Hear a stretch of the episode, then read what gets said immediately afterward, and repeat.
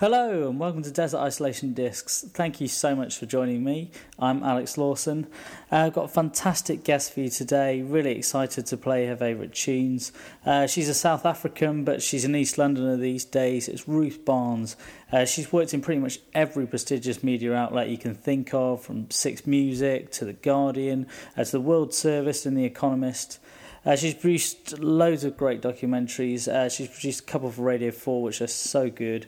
Uh, and she's even been described by my paper, The Independent, and rightly so, as a pop pioneer who knows what women want. Her show on Amazing Radio has uncovered and celebrated some of the best female artists that are out there. And through that, and working on various initiatives, including the Sound Women podcast, she's helped further the cause of women making their way in the radio industry. She's really a person to admire. Uh, anyway, I'll stop rabbiting on as it's Ruth you want to hear from. Uh, thanks for joining me. I'm genuinely keen to interview listeners to the show uh, and even for you to interview each other. Uh, so uh, do contact me. Uh, my Twitter handle is at Mr. Alex Lawson or head over to the Desert Isolation Discs blog and do subscribe to the podcast. It does really help. and thanks for listening.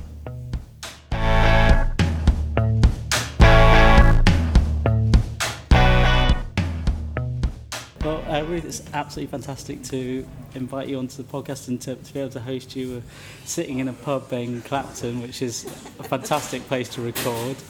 And uh, Roisin is joining us as well, a special guest. A special guest is the seven month old baby. Um, mm-hmm. And as a new mother, I spend all my time in this pub. So, you know, welcome to my second home, Alex, basically. pleasure. Thank you, for, thank you for the invite. And uh, we were just talking about what you played to Roisin. What's her favourite at the moment? Well, she's listening a lot to Julia Holter's new album, mm-hmm. which is great. But I'm, I'm going through a phase of playing her a classic album a day because I think it's important to give her, you know, an excellent grounding in music. So she's had a lot of Queen, Elton John. Um, a lot of uh, Bowie, went through a big Bowie mm-hmm. phase. Naturally. She, she, freaked out. Well, I had this onesie that was covered in triangles, and I was like, that is a Bowie onesie if I ever saw one. so I had to kind of soundtrack it, you know, find the soundtrack per onesie. But um, yeah, she's good. So hopefully she will shut up because I've jammed a massive rice cake in her. so uh, yeah, she won't be too vocal. I love that. I love that. I don't know what she'll probably turn out either a teenager who's obsessed with music or completely rebelling oh, yeah. and, you know. Yeah just like pop or something. Absolutely. She'll, um, she'll be a massive One Direction fan. so, how does her uh, taste compare to, to yours then, Ruth? Uh, what, what's the first track you've got for us today?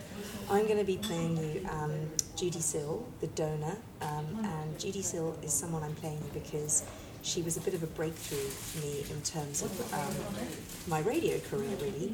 Uh, she's someone I discovered in Rough Trade about 10 years ago by just, it was one of those CDs that had a sticker on it saying, if you like Joni Mitchell, if you mm. like, you know, the California set, mm. you'll love this. And I thought, I've never heard of this woman. Who is she? And she looked mad on the cover, she looked crazy kind of really gothic and a bit weird. Um, and I fell in love with her straight away. And I made my first Radio 4 documentary about her. Mm. And I am obsessed with her. She's amazing. And I think this track, if people are Judee Sill fans, they will know Jesus was a crossmaker, mm. which is beautiful um, and just this fantastic big gospel tune.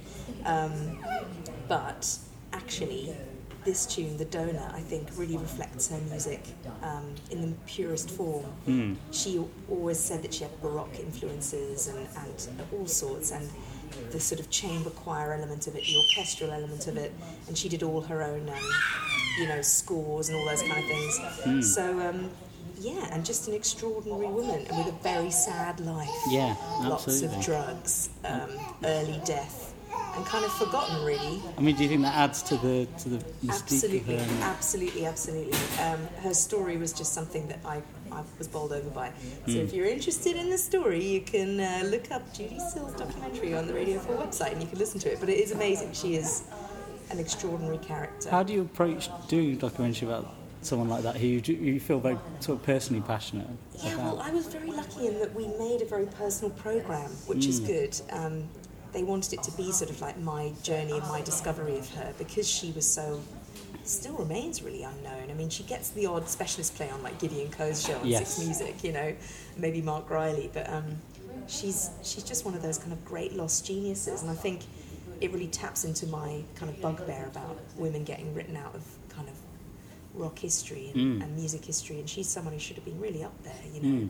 and actually lots of geniuses cite her as an influence. You know, they love her. Yeah. Um, and uh, I think that's I think that's really important. So yeah, I it was just this kind of wonderful journey. And we sort of un, we unravelled her story, which was this crazy story of prostitution and drugs and mm. addiction and religion and you know kind of obsession and and a brush with fame that ended in disaster and and ultimately well some people think she committed suicide other people think she didn't so Yes. you know it was an overdose whatever you want to take from it but she died young oh, and yeah tragic so Yeah. but there, but she left behind some extraordinary music Well, and, and this track and, and the documentary are well worth a listen. So Absolutely. do- do Thanks, check Alex. that out.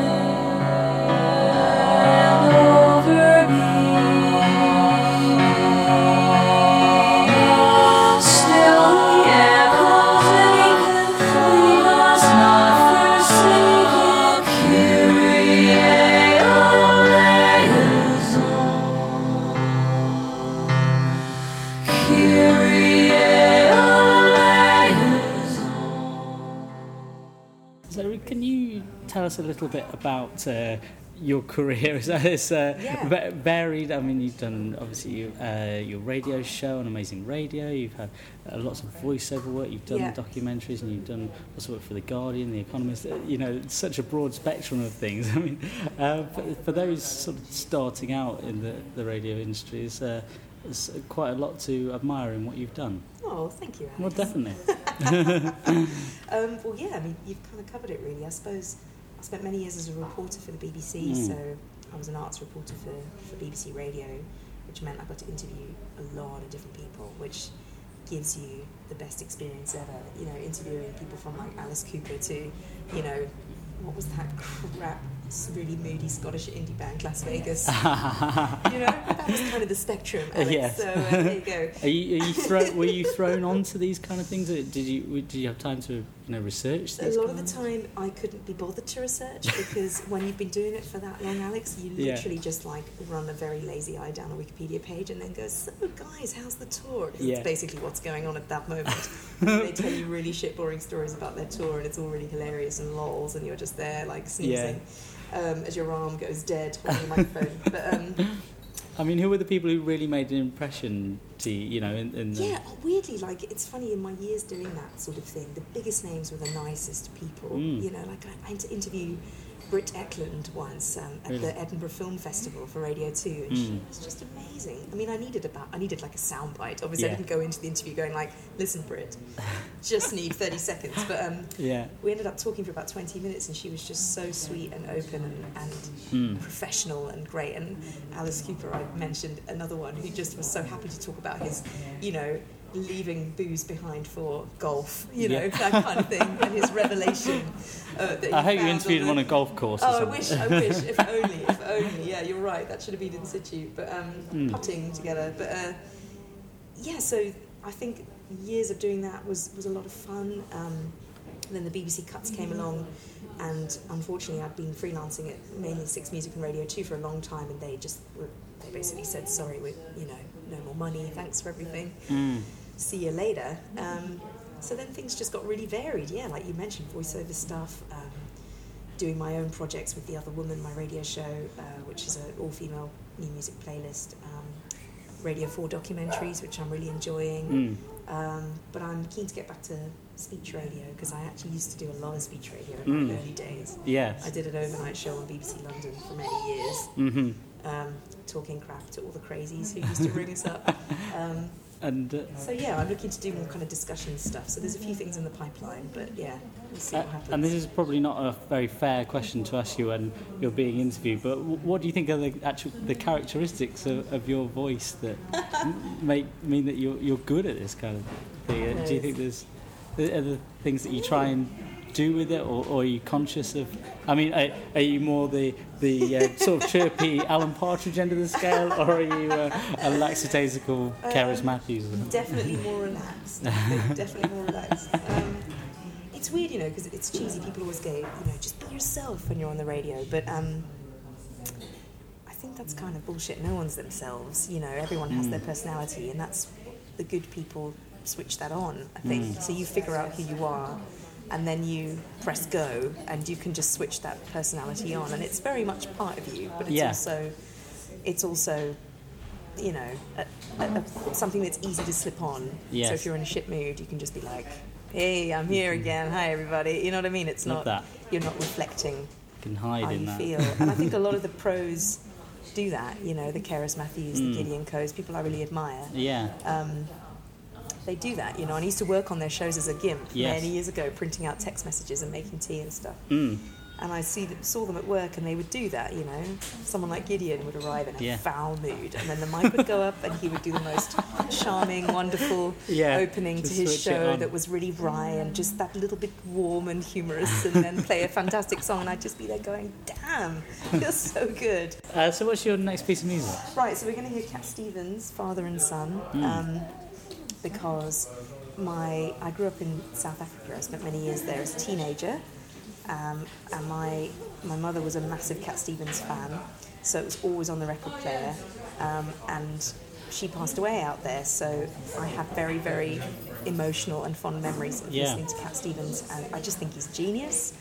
Um, this song in particular, Father and Son, is just beautiful, and my dad would always say that you know this is how what he would say to me as his daughter. My dad and I are very close. Yes. He's kind of like my best mate. So um, yeah, very emotional track, which I thought I'd go for next. But also just what a voice, you know, what a songwriter, just That's it. pure classic, beautiful songwriting at Yeah. its best.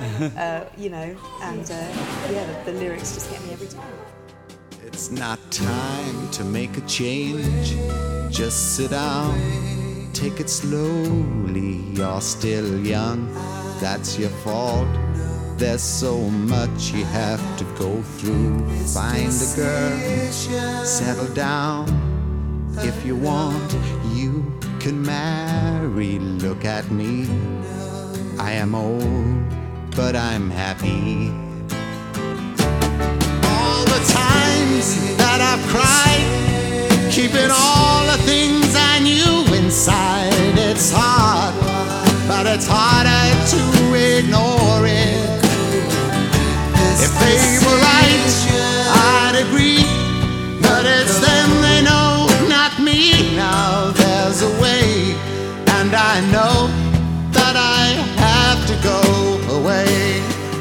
I know I have to go. That was the wonderful Cat Stevens. So, uh, can you tell me? So, you were saying you grew up in South Africa and then you came to the UK. How did the two compare?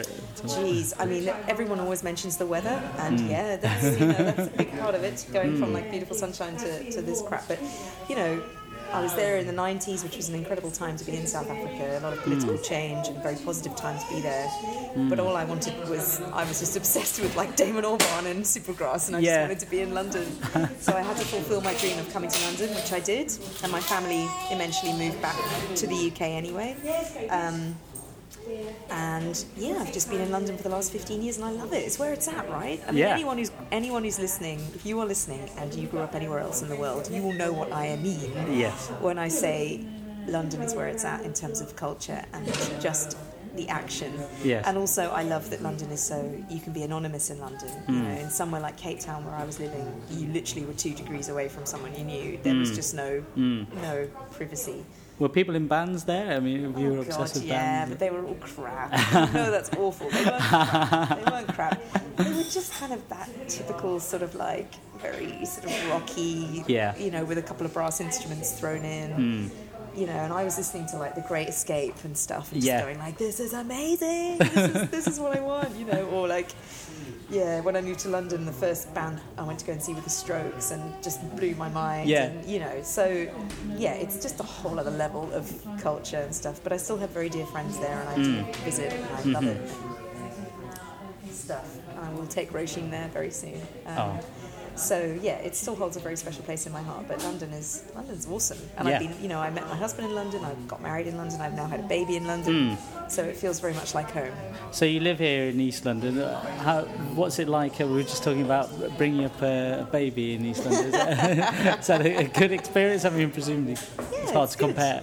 it's good. I, you know, there's you're never far away from someone else with a baby. So you can hear in the background there's another baby in this pub. Hmm. Yeah. If you weren't here, Alex, I'd probably be over there going, "Hiya, what's going on? Old's yours? Yeah, cool, right." Yeah. Um, and I love that. There, there feels like, you know, it, I guess in the old days, your family was your community, and we don't have that. So your community are the people you meet, and Mm. Yeah. I've met some great people, and we hang out and Yeah. drink Guinness on a Tuesday in the afternoon whilst Can't looking complain. after small children. and nobody knows. Um, so yes, it's it's going very well. Thank you for asking. Fantastic. so, uh, what's your next piece of music? Um, what do you want to say, Roisin? Nina Nastasia, um, you can take your time, which is she was the first ever post on the Other Woman blog. Uh, because I think Nina is just one of the most extraordinary songwriters of our generation. Um, she's American. If you don't know her, she lives in New York. She writes the most incredible music. She's someone who people are like mad fans of, but she's never broken through, really, you know. And yet her music sometimes turns up on like Nissan ads, Yes. you know, and you just think, yay, Nina's made some money, woo. Um, so, yeah, Which is a nice attitude, actually, because a lot It of is. fans will tell "Oh, you, you've sold out," Yeah, whatever. But no, actually, it's, it's great. You know, look, you, you, can support Oh, yourself, make God, more money. Amazing, yeah. And I think people put, perhaps they understand more that it's not easy to be an artist in 2015 and make any money. So No. if you can carry on making it rather than taking a job in something you hate, then so be exactly, it. You know. exactly. And um, she just is someone who, who trucks along and just puts out the most extraordinary music. And I had the good fortune of having her in session on my show when it used to be on Resonance FM on Hmm. um, Great London Community Arts Station. And she came on and played some acoustic songs, and it was just so beautiful. And this is one of my favourites. You can take your time. It's just stunning. It makes me want to cry every time I can hear it. it just it sounds so sad and heartfelt, and yet there's a bit of a kind of positive note in there somewhere, I think, unless I'm reading it all wrong. Oh, well, we need to be careful, otherwise you'll be in tears all the way through I this, know, Liz. I know, I know. This is very emotional, Alex. Um, right, so yes, Nina, someone who, if you haven't heard, just go and listen to Dog's Life on Spotify. It's Mm. wonderful. Look around, you got a good thing. You don't ever have to make the money. You got a little room to spread out, and a table for some company.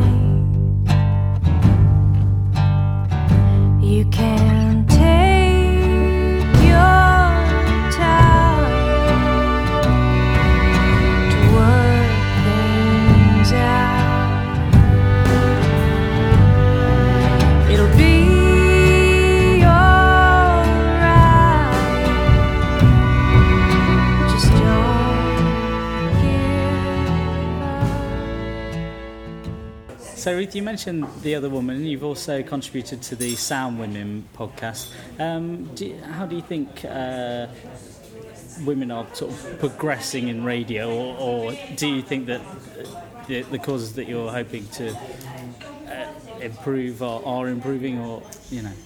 Good question, Alex. I think they are improving slowly but surely. I think even just the fact that Sound Women's creating awareness of the Hmm. fact that there is a problem Yeah, and there has always been a problem. Mainstream radio doesn't like women on air for some reason. Uh, it's kind of interesting. which is astonishing, isn't it? You, you Yeah. actually did some, some research, didn't you? That's right. uh, Sound Women did a load of research, Hmm. and the, the facts and figures are crazy. Like one in five voices on the radio are solo women, Hmm. and you, you'll never find two women hosting a show together. Yeah. I think there's one on Five Live. Actually, they've actually done that. So well done, Five Live. Um, but you know, then you've got stations like Radio X launching, and, and their PR line was like, "This Yeah. is for men." Yes, and even 'cause Chris that's really what the had to market say, like, needs. yeah, exactly. And Chris Moyles was like, "Really? Oh shit!" You could just imagine when that PR press release went out. He probably thought, "Really, guys? Oh, come on." Hmm. Talk about alienating a whole potential audience. Absolutely. Um, so I think it just the, the industry's weird, isn't it? It is weird. I think things are there are a lot of great female presenters out there at the moment, which is great in news and in, in music.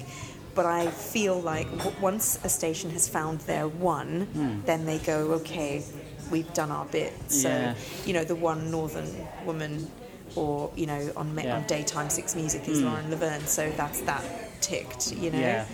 And then that's it. And I guess you know you've got Mary Anne Hobbs on the weekend Hmm. doing the breakfast show, but you know there's plenty of guys from the north all over the Six Music schedule. There are. you know, as much as you know people love them, that's great. But it's just about it's just about thinking a bit more outside the box. You know, there's a lot of box ticking when it comes to women on the radio, and it's not even just women. It's color, it's class, it's everything. You know, radio is still very white and it's still very male and it's still very straight. You know, um, and that does my head in. So the one corner I can fight is for women, but there are other people who need to who are fighting other corners. You know, ethnic diversity, um, LGBTQ, etc. So.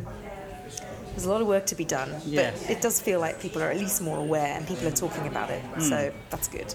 And so, so do you think that uh, if, if you can affect some change in radio, that that is uh, sort of progressing feminism as a whole? You know, that's the area that you can affect. So it's, it's Yeah, it's my little thing, but I guess as a feminist and someone who's kind of grown into my role as a feminist with the other woman, because when I started the other woman, I just thought it was kind of quite a nice hook for a show, Yeah. just to have an all-female playlist.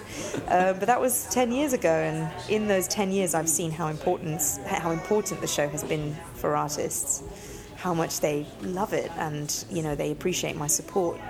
And that's made me think, oh, actually, there is a bit of a problem here. There's a bit of an issue. Okay. You know, and I was also a bit fed up of the playlists I was listening to, and I was hmm. at the time working at places like Radio One and places like that, and so I was a bit like, come on, hmm. same kind of voice I was hearing over and over again, hmm. and I wanted to hear. A, I knew there was a greater selection and a broader, you know, breadth of voice that I wanted to hear.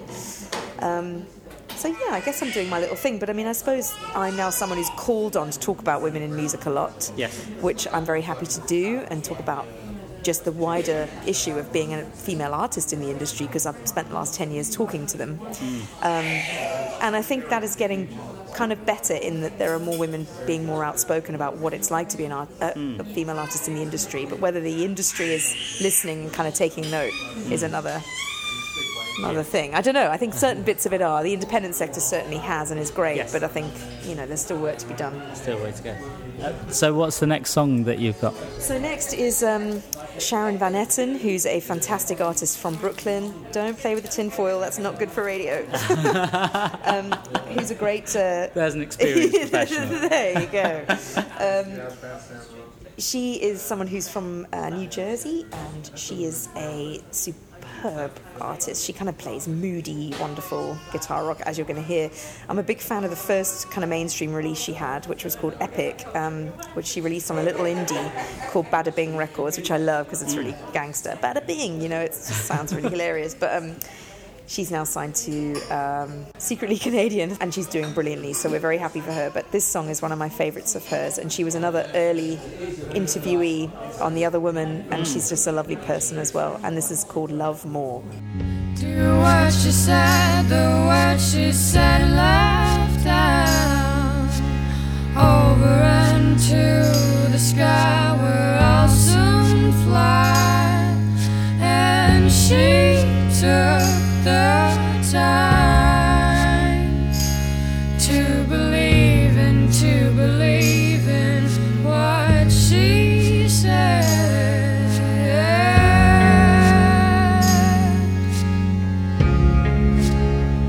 She made me love, she made me love,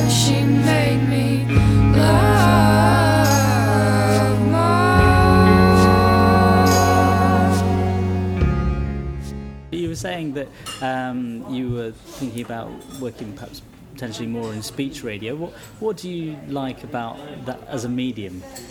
I just think it's really powerful, isn't it? It's it's a very honest medium, audio, podcasting, and uh, and radio. In that, you know, people are far more honest when there isn't a camera in their face. I think.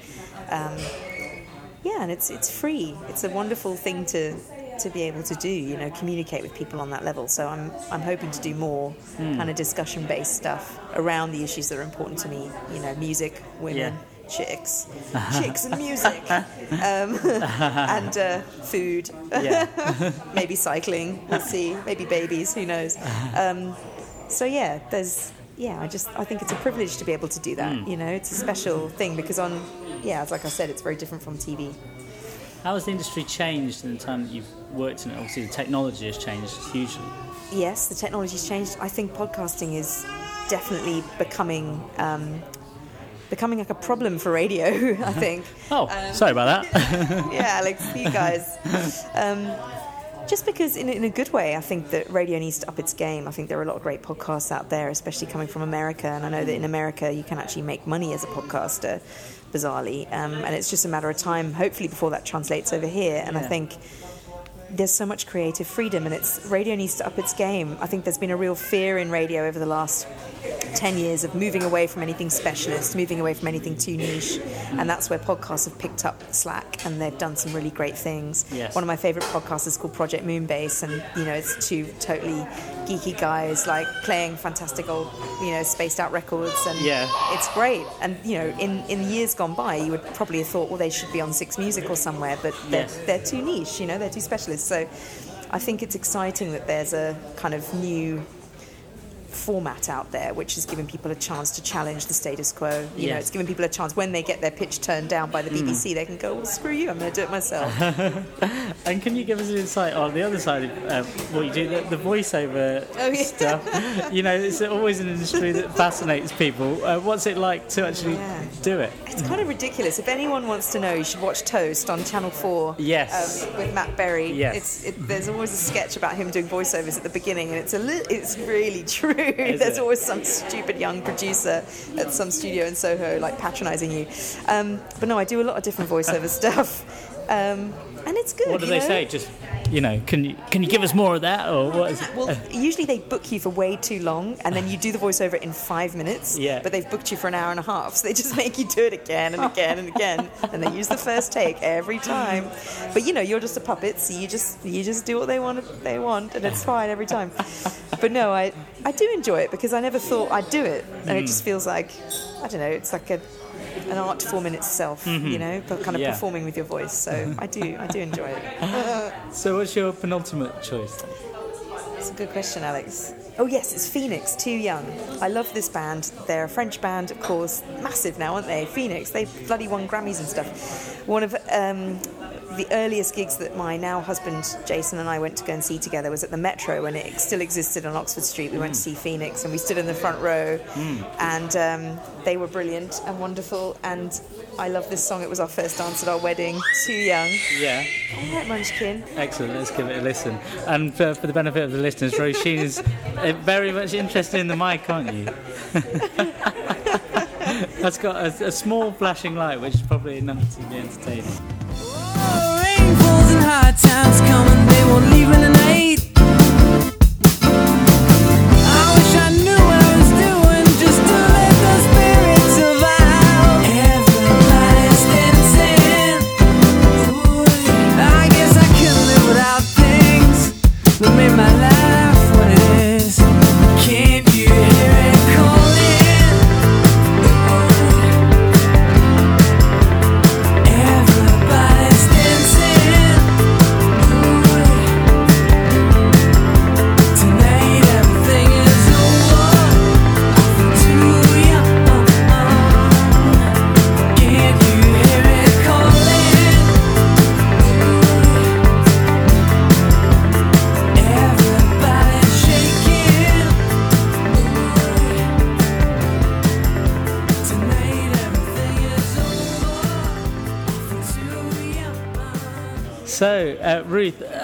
Obviously we've cast you out into the desert for this uh, for this Yes. list, uh, and uh, we're, we're very generous here on Desert Isolation Disc. We give you uh, the Tiger Who Came to Tea and the complete Red Dwarf box set to entertain you. lovely, lovely. Um, would you like to pick another luxury item? Can it be? Can it be alive? It can't be a baby. No, that's not really a luxury item. Is It it? doesn't feel in the spirit, but it'd be hard to turn her down with her sat right here. it feels impolite. feels impolite to you, doesn't Okay, it? so Roisin's my luxury item. So, how do you think you'd actually cope in the desert then? I'm a very sociable animal, so I wouldn't cope. It would be a nightmare. Um, I'd be very. I'd be very distressed, I think, of not having anyone to talk to, and I'd probably go quietly mad. So, what is your final track? Final You've been track. excellent so far. Thank you. Uh, final track is Outkast, The Way You Move, because I realised I'd, uh, that my playlist was quite sort of um, downbeat, so I wanted to bring in something that just is awesome. I mean, what a great tune, um, Outkast. I think they, they, they caused a bit of a sea change when they arrived on the scene, whenever it was, 10 years ago? I don't remember, but yeah, more. Um, they're just brilliant music makers, great producers, um, and the way you move has got to be one of the most perfect pop songs. It was basically going to be something by Outkast or something by Justin Timberlake, who I also Right. think has written some incredible dance songs over the years, and I had to put something slightly more dancey in. Um, so that is this, and it's just it's wonderful. And again, it's something that uh, my husband and I, Jason, um, we we partied to big time when it came out. So it's another kind of meaningful one. Um, so yeah, I love it. Fell silent. The girls all paused with glee. Turning left, turning right, thought they looking at me. But I was looking at them there, there on the dance floor. Now they got me in the middle, feeling like a man whore. Especially the big girl. Big girls need love too, no discrimination here, squirrel. So keep your hands off my cheeks. Let me study how you ride the beat, you big freak. Skinny, slim women got the camel toe within them. You can hump them, lift them, bend them, give them something to remember. Hell out timber when you fall through the chop shop. Take a deep breath and exhale. Your ex-male friend, boyfriend was boring as hell. Well, let me listen to the story you tell. And we can make moves like a person in jail on the low. All way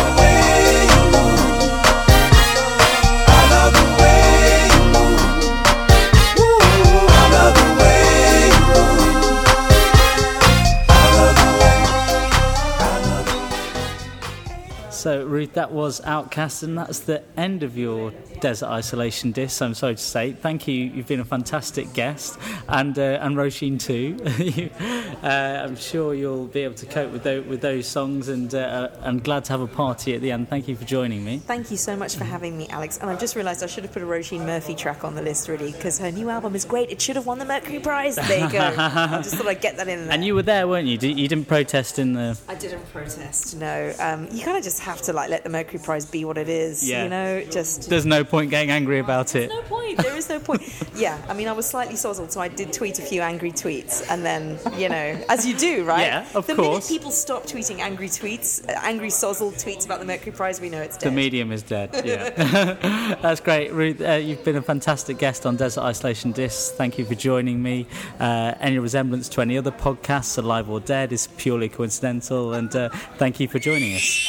On that, on that note, On that note, goodbye. for having us, Alex.